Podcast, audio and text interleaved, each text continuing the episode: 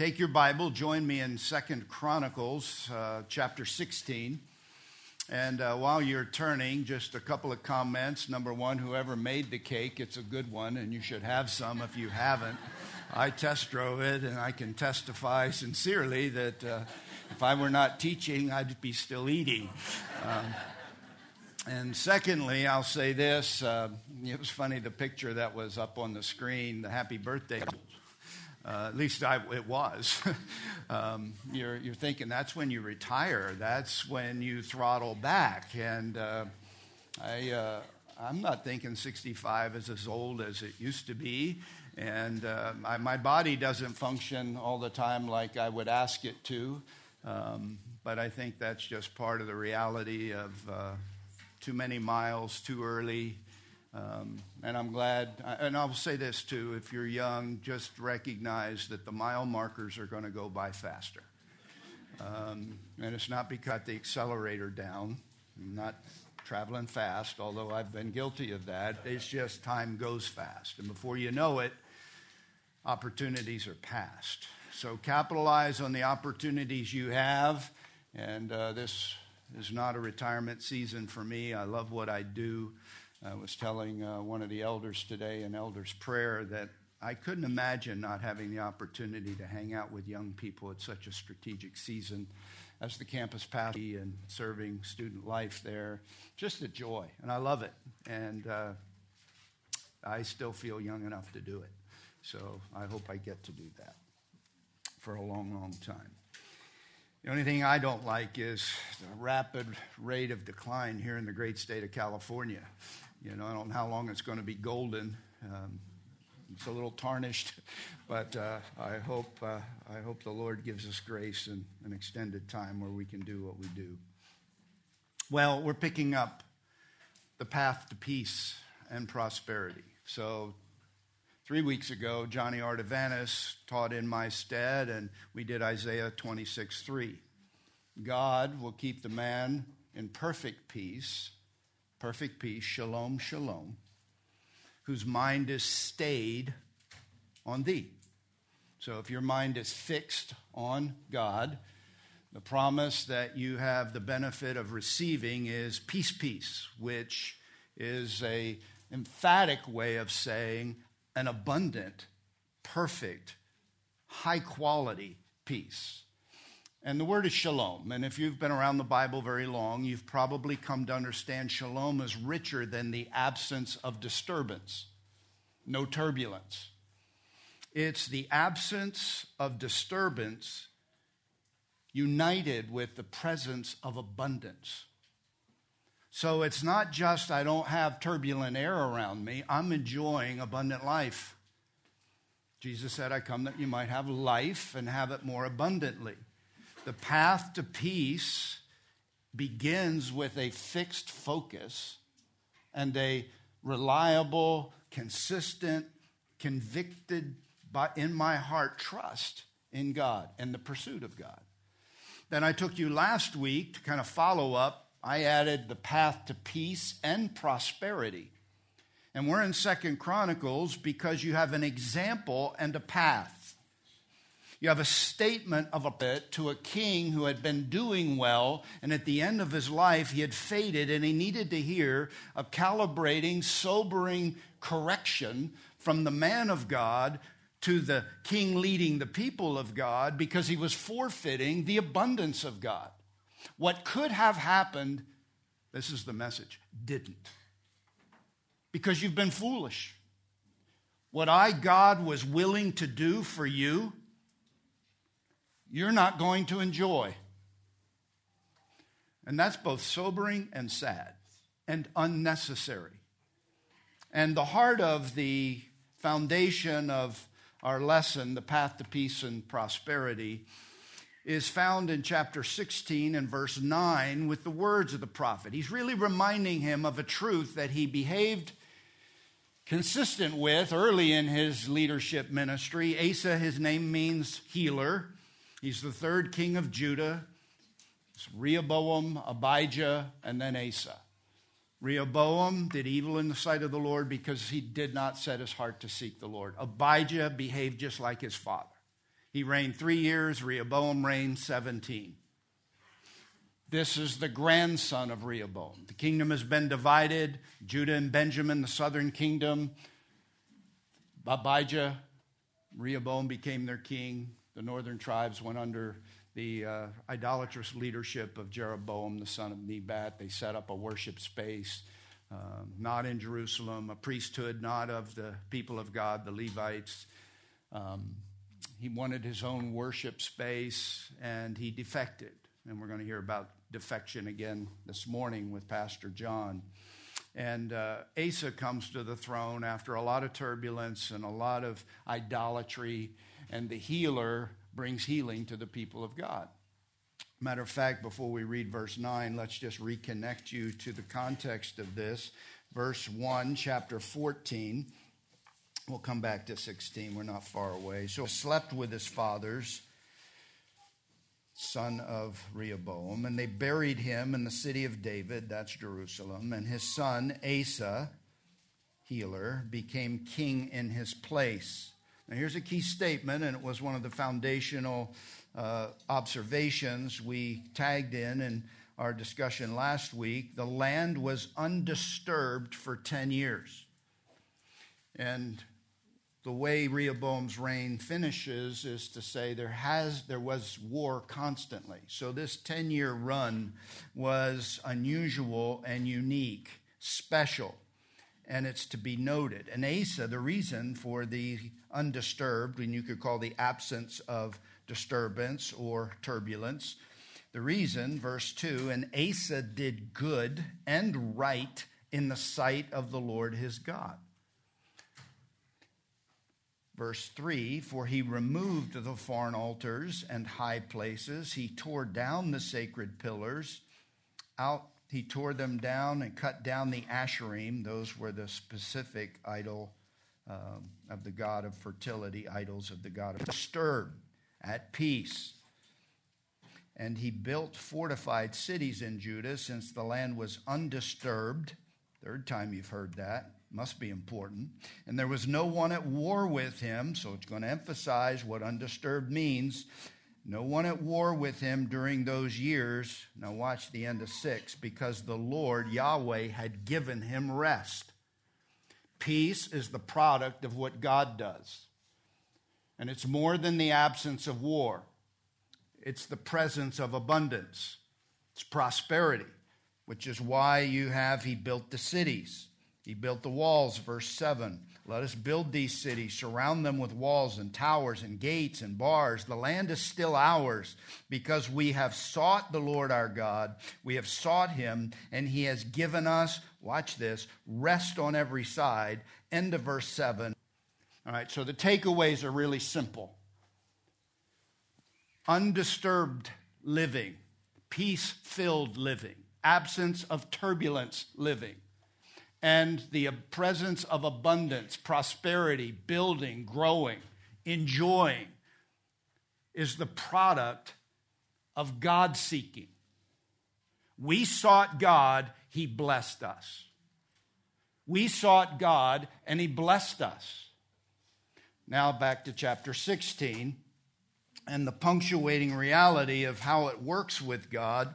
Verse 9 this is the prophet to Asa who had stopped seeking the Lord for one specific category, which is his safety and security.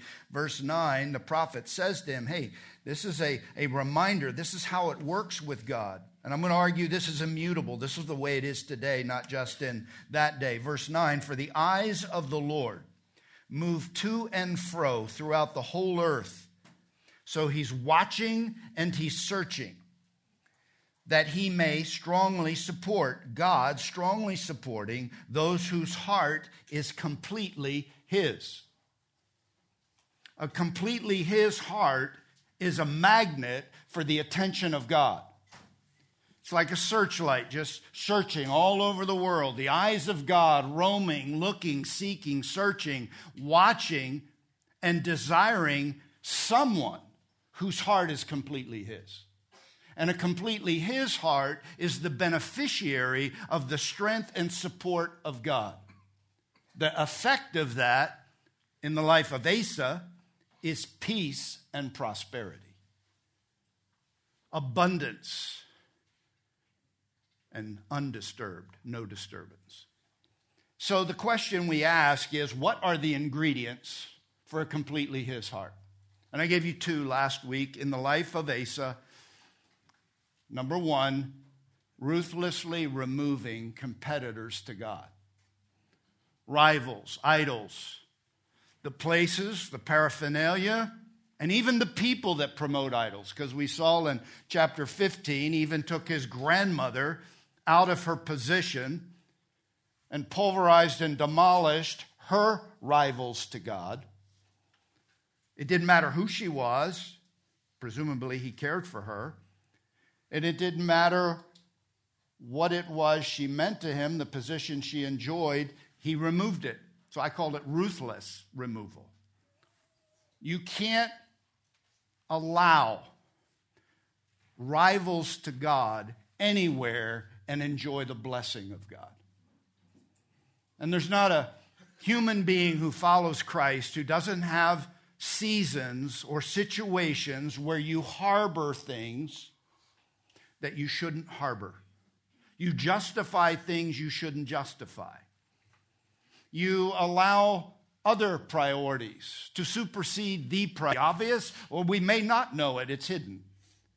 But the hidden idol, the hidden rival, the hidden competitor, the thing you seek for the security and the blessing and fertility gods or goddesses was what they were worshiping. We want the harvest to be big.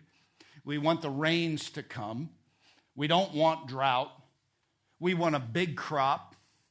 We want to be fertile. And we want our women to have babies because that strengthens our people.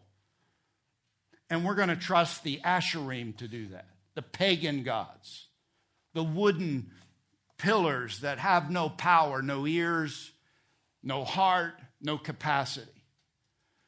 Listen, whatever it is you're substituting for God has no capacity to supply the passions and satisfactions of your heart.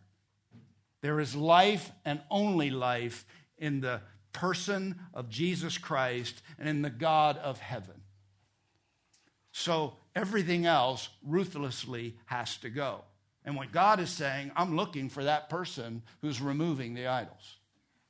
And I'm looking for the person who is desperately dependent on me, which is the second thing that we talked about last week. Because what you have in verse 11 is an example of a completely his heart because it desperately depends on God alone, completely trusting.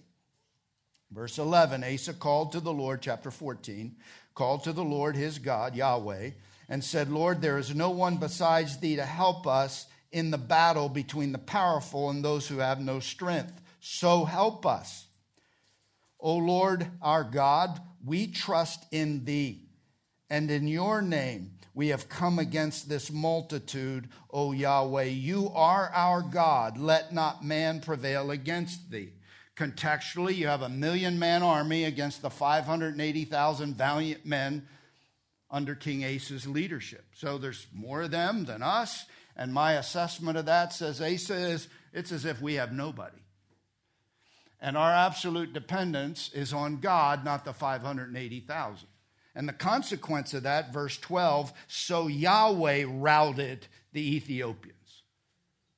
So the bombastic, overwhelming victory was the product of the work of God because of the trust of the man of God depending and completely trusting will enable you as a completely his heart person to enjoy victory at levels you couldn't otherwise enjoy it. And some of you and some of us, we struggle with repetitive patterns where we have no victory. And the truth is, you can't do it on your own. You need to have God do what only God can do to liberate and rout the assaulting enemies and the depravity challenges that exist in your life. So, a completely his heart gets the benefit because of its desperate dependence, its security is in God, its trust is in God, you get the benefit of the power of God. So if you leverage my own assets, I'll buy my way out of this. I'll manipulate, I'll strategize in order to obtain what God is willing to do and, frankly, what God has to do. Without me, Jesus said, you can do nothing. I don't know about you, but nothing is nothing. Nothing is zero. You can't do anything at home. You can't do anything with your kids. You can't do anything at work. You can't do anything with the issues of the heart, dealing with sin issues, patterns of depravity. You can't do anything without me. But desperately dependent upon me, there is unleashed on your behalf a capacity that is supernatural. And I'm going to strongly support the person. There's my promise. I'm looking for the completely his heart, who's ruthlessly removing and desperately depending. And what you can count on is an unrivaled expression of the capacity of God for the glory of God, which results in peace and prosperity. Now, third thing. Notice what it says in verse 4 of chapter 14. And this is the highlight for today. This is the half hour I have remaining is going to be focused right here. Verse 4 this is what he did as a God seeker. He ruthlessly removed the rivals. And verse 4 he commanded Judah, which is a conviction and a leadership decision, to seek the Lord God of their fathers. Seek is to pursue. The word seek, darash, has to do with seeking for relationship. It has to do with seeking for direction. So it's a connection and a direction. For provision. I'm seeking God proactively, it's not passive. He commanded that the people of God, Judah, seek Yahweh, the God of their fathers. Now, watch this. And this is an expression of seeking. This is an expression of a completely his heart to observe the law and the commandment, to know the truth and to do the truth. The word observe means you get it, you know it, and then you do it. This is what a God seeker does. This is what a peace enjoyer does. This is what a builder, productive, prosperity person does. They not only ruthlessly remove idols, they not only display desperate dependence, complete trust in God alone, they are practically obeying and courageously acting on the words that God has prescribed in His Word through His prophets. He's a God seeker, and he commands everybody to be God seekers. Look over at chapter 15. When the man of God speaks to the king, verse 1 Now the Spirit of God came on Azariah. And by the way, Azariah's name is a combination which means my helper is God. So Azariah shows up after God has helped, and now the helper, God, is a man named God is my help. And he's going to say, on behalf of God and the Spirit of God, a message, a bottom line message as an encouragement. And I, I think it's, it's a galvanizing truth prosperity for safety.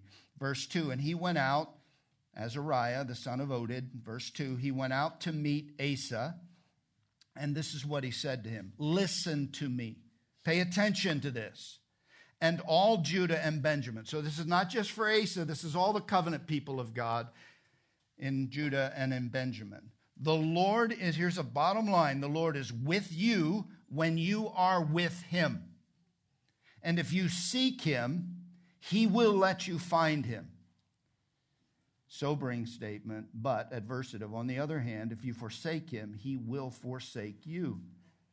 Now look at verse 3. And for many days, Israel was without the true God, without a teaching priest, and without the law.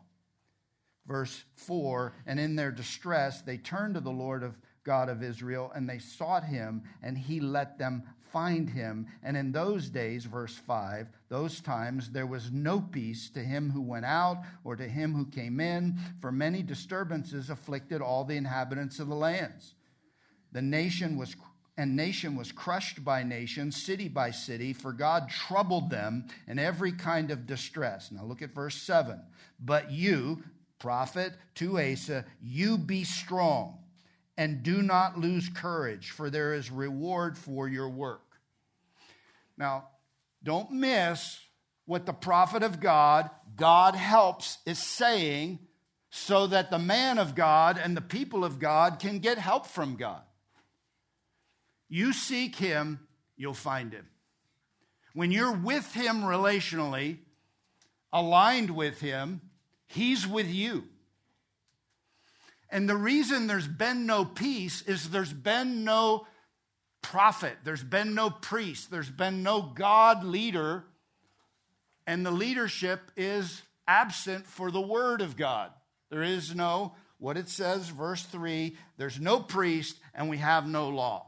We don't have the scriptures and the commandments. We have nobody to promote it, to teach it, or catalyze, encourage it.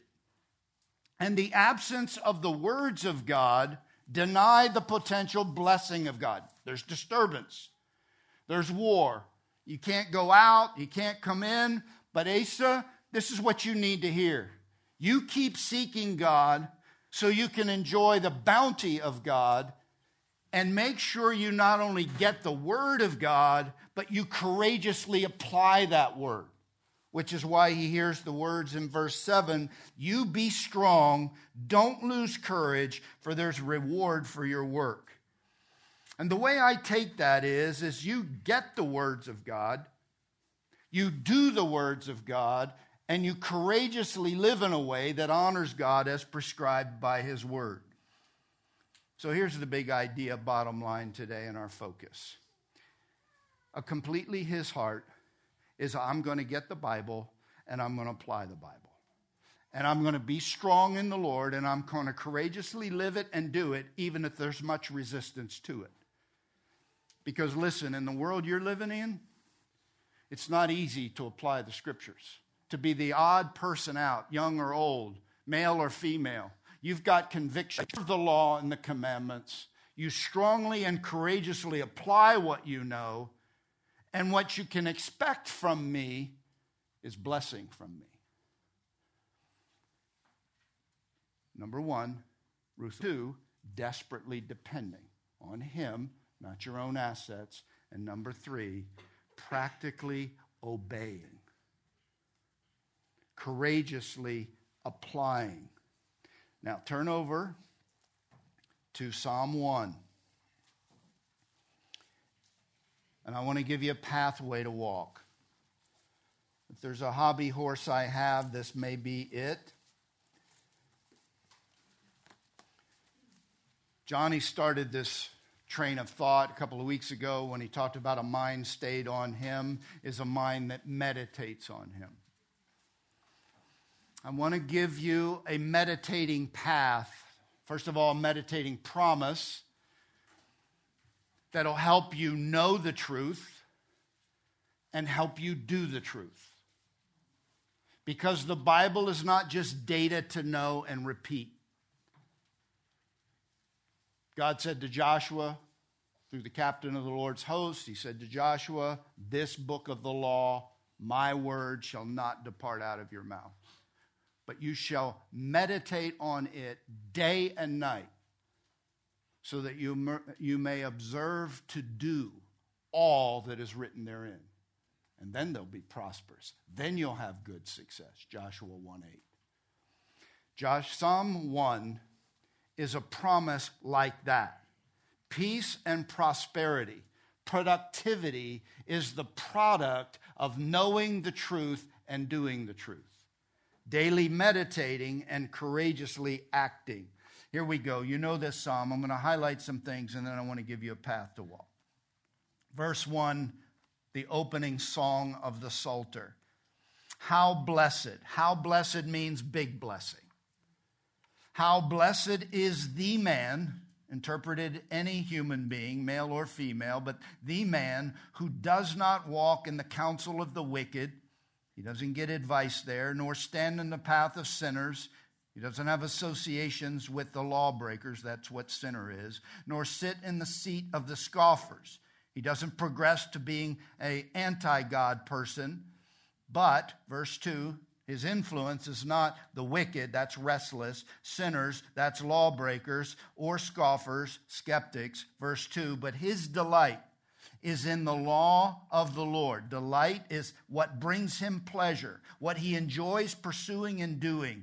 But his delight is in the law of the Lord, and in his law he meditates day and night. Consequence, verse 3 he will be like a tree firmly planted by streams of water, which yields its fruit in its season. Its leaf does not wither. Now watch the end of three. And in whatever he does, he what? He prospers. It's an Aramaic root which means to press through. Whatever he's aiming at, as informed by the words of God that are the meditation of his life, it's his delight. It's not just morning devotions, it's not just evening encounters, it's day and night.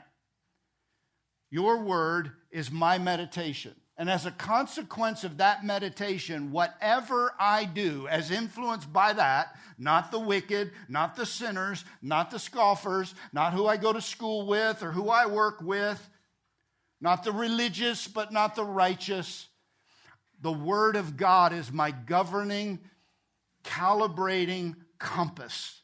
And when I walk the path of life, I enjoy blessing and benefit prosperity. That's the promise. And the promise includes, verse 3, that you'll be like a tree, that's stability in the storm, firmly planted. I'm not blown around like the wicked are, verse 4. The wicked are not so. They're like chaff which the wind drives away, here, there, and everywhere. A tree is firmly planted. Anybody ever run into a tree? Who won? Trees typically win.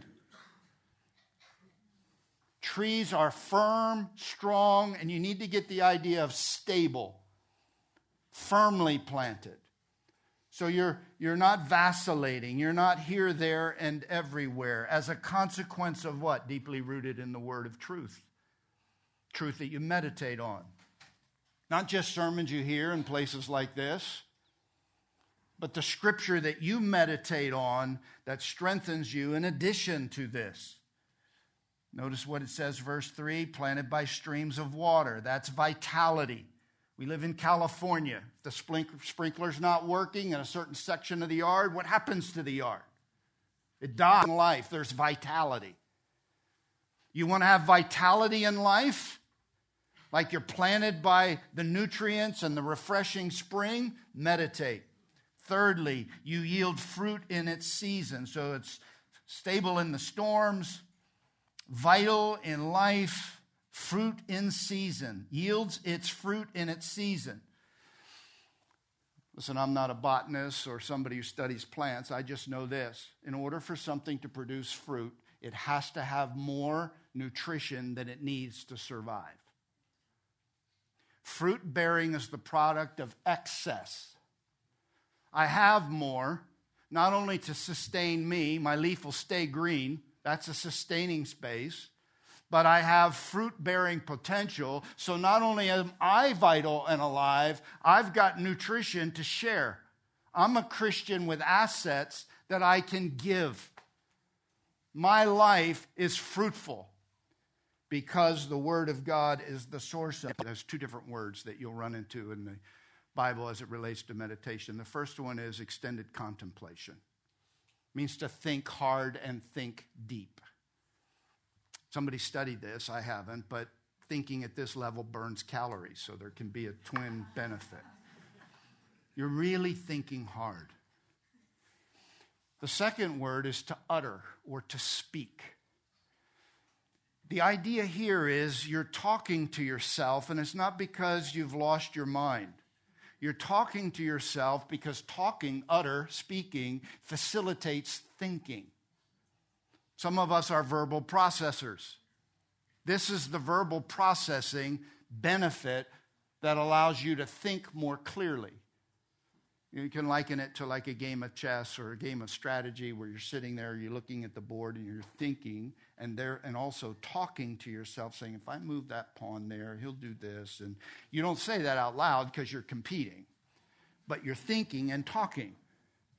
And you're inwardly communicating, uttering, speaking to yourself in order to facilitate thinking that allows you to know what to do next move. Meditate means I talk to myself with the truth I'm reflecting on.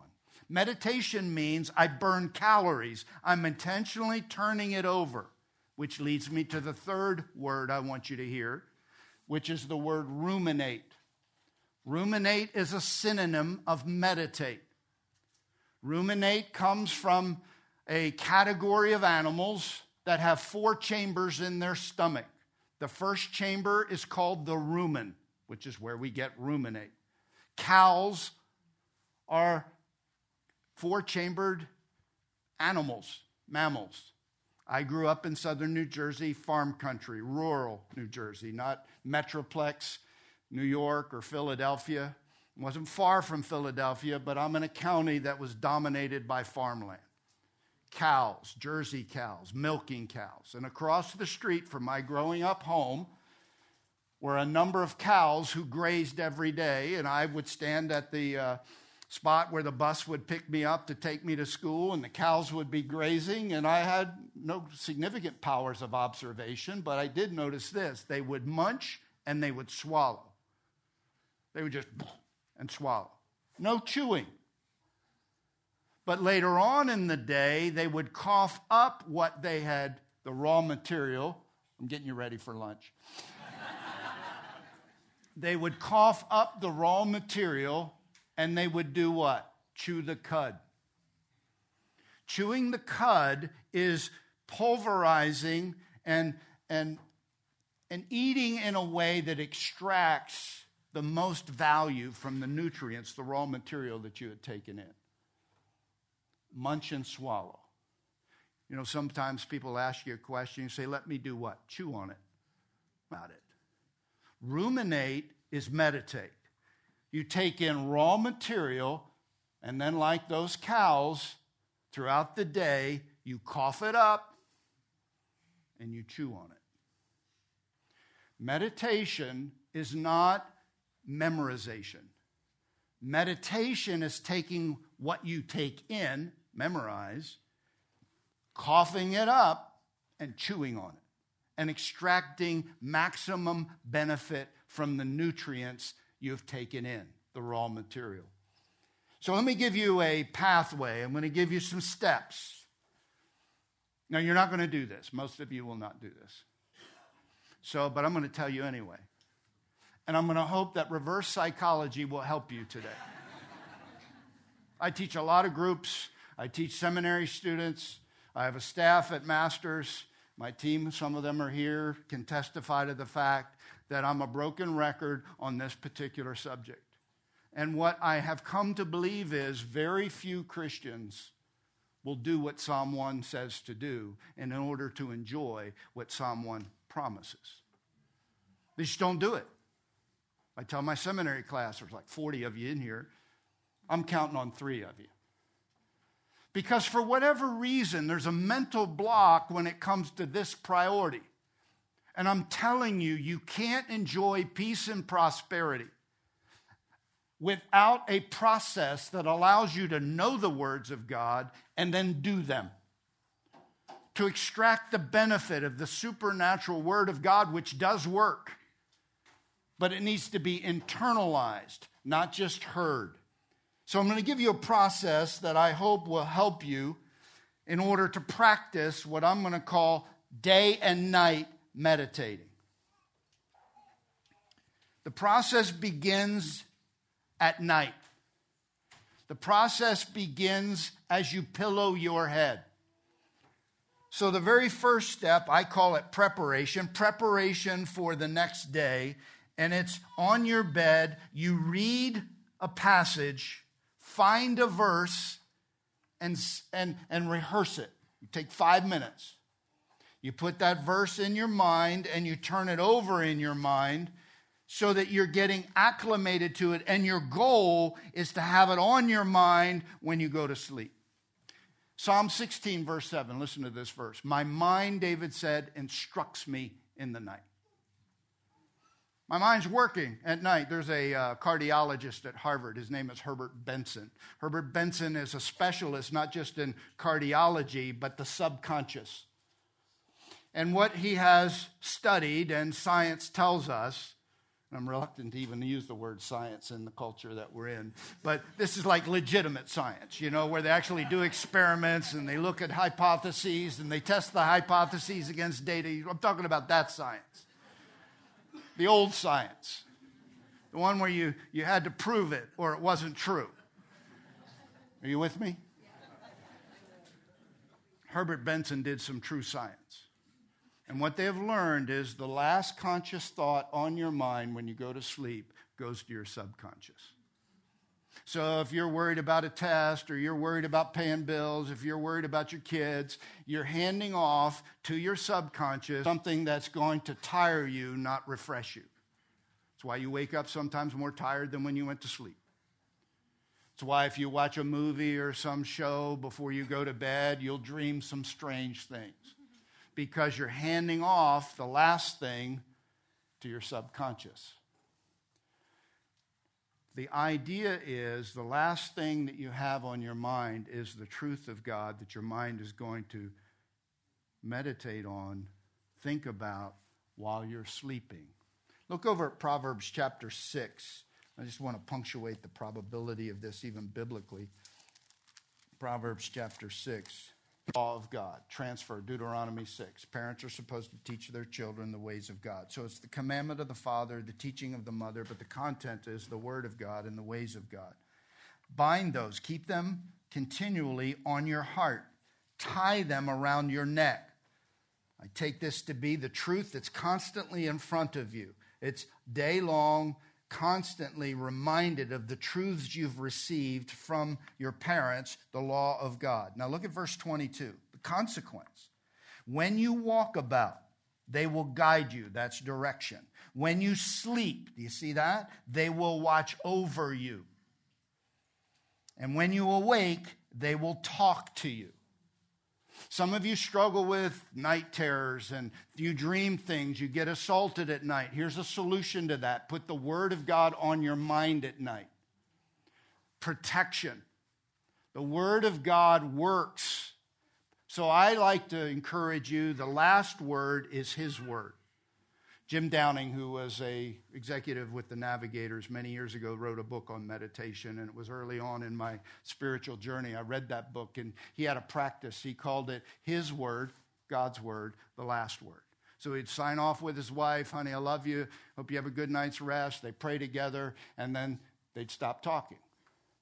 And the stop talking was to allow him to reflect on the truth that he was meditating on. His word, God's word, the last word. Take five minutes, find a verse of Scripture, New Testament by your bed, Bible by your bed. I don't recommend the phone because it's distracting. You know, you get the notifications and you're off somewhere else. Do you still read like print, like this? get one of these. And if you don't have one, I'll find a way to get you one. You open your Bible, you can read a psalm. I, you can do it subjectively, which is sometimes how I do it. I was in Psalm 141 the other day with Karen. We do porch time together, and one of the verses stood out to me.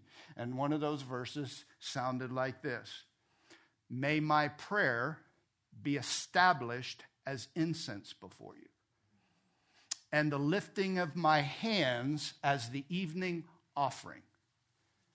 Now, what got my attention was Incense smells good. It was a tabernacle fragrance that sat on the table in order to create a fragrance symbolic of the prayers of God's people. And David is saying, I want as a, an established pattern in my life that the first thing in the morning I offer you incense by my prayer. My prayer might be established as incense before you. It'll be a worship offering. First thing in the morning. Smells good, which makes God feel good. I want you to hear from me first thing. And then at night, I want the lifting of my hands to be like the evening offering. Lifting of hands is a praise expression in the Old Testament. I'm worshiping you. So you got to become a charismatic. If you're going to pl- apply this Psalm 141 2, you're going to say at night, I'm going to lift my hands in praise to you. Obviously, I don't have to lift my hands to praise God any more than I have to kneel to pray to God. But sometimes the way your body works, it facilitates the way your heart works.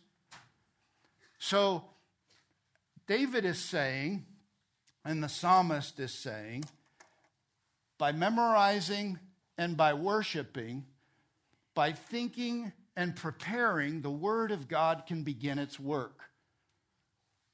So the first step is preparation. And here's my word sleep on it. His word, the last word. Just do it. Take a Bible verse. My, my case, it was subjective. Or if you're having a struggle, man, anxiety's killing me. I, I'm just depressed. I'm discouraged. I'm anxious. Well, then find verses that address that need and start your evening, your, your, your nighttime process before you go to sleep with verses. Hey, listen, I'm going to be anxious for nothing. I'm going to cast all my cares upon him, for I know he cares for me. He's a rock, he's a refuge, he's a high tower. Hey, I'm struggling with purity of heart and mind. I'm struggling with anger. Find verses that apply to that issue. Put it in your head and let the Word of God do its work. Preparation. Sleep on it. Step number two, back to the psalm. Psalm 1 has the idea of day and night meditation. First thing in the morning, this is memorization. That's the second step. Learn it. Now, in my life, I have these little cards. You can get them from Amazon. I, I suggest the heavier duty ones so they hold up. But you have a little card, you put the verse on it. First thing in the morning, going to write it out. I'm going to stick it on my sink. I'm going to try to get enough in my head so that when I shower and shave and get ready, or whatever your routine is, you're working on this verse. The goal is to get it before I leave the preparation for the day, getting myself presentable. Little card, the words on it. Step number two learn it. The word of God needs to be hidden in your heart. Your word of your word I have stored in my heart. There's a number of verses that have to do with memorization. You treasure it, you learn it, you depend on it. That way it's the raw material. You're coughing it up because you have it. I don't always memorize, I don't always get it right, which is why I'm going to carry my card, but this sits by my sink. Third thing you're going to do evaluation. So you got preparation, sleep on it. Memorization, learn it. Three, evaluate it. Study it. Circle the keyword and practice. Establish means it's a way I'm going to do it. It's a habit. It's, it's regular. I'm establishing it as a pattern. Incense smells good. I already talked about that. Before you, it's an act of worship. Lifting of my hands is a worship act. It's in the evening offering. That was a sacrifice. So evaluate the verse, get the key words, define them. Um, he who walks in his uprightness fears the Lord. Uprightness, this is that's Proverbs 14, verse 2. That was just a few weeks ago. He who walks in uprightness fears the Lord. He has high regard for God. So you'd circle the word fear and you go, what does that mean? Am I afraid of him? Do I shake when he comes around? Do I feel like I have to perform? Well, no. You have high regard for him and you act accordingly. And the way you act accordingly is you walk in your uprightness. You notice the word your? Your uprightness. It's personal. It's not the church's uprightness, it's your personal integrity, and it brings honor to God. But he who walks crooked, which means he departs from the path of uprightness, despises God. So you'd circle the word despise. What does that mean? Here, let me give you this definition it means you treat him as if he's worthless. It's used of Esau and his birthright. He despised his birthright because he didn't value it. He said, Yeah, I'll take the red stuff. I'm really hungry. I'll trade what's valuable for a little food. He despises it. So you assess the words and you write on your little card the definition of those words. The fourth thing you do, number four, is personalization. You read the verse with your name in it. God, may you regard Harry's prayers as sweet incense to you. When I raise my hands and worship at night, please receive that as an act of worship. That's personalized. Put your name in it. I encourage you at lunch to pray your name in the verse you're working on. So if you're eating lunch with me, you ask me to pray, Father, thank you for the opportunity we have to worship you. Thank you for the opportunity we have to seek you like this. May you receive it as incense. May it please you today. And God, nourish our body with this food, make our fellowship sweet, so that at the end of the day, we can elevate our heart and hands and worship to you. In Jesus' name, amen. So you're going, what in the world was he praying? What he was praying is a personalized version of the truth that I'm coughing up and chewing on. Number five. So after you get through the personalization, number five is imagination. Right, you get this from Benson too. Okay, so there's a, there's a reality that if you visualize something, you draw it or you imagine it, you'll remember it. It's like if you're trying to remember my name, Harry Walls, somebody, sometimes a wall full of hair. So you just imagine that.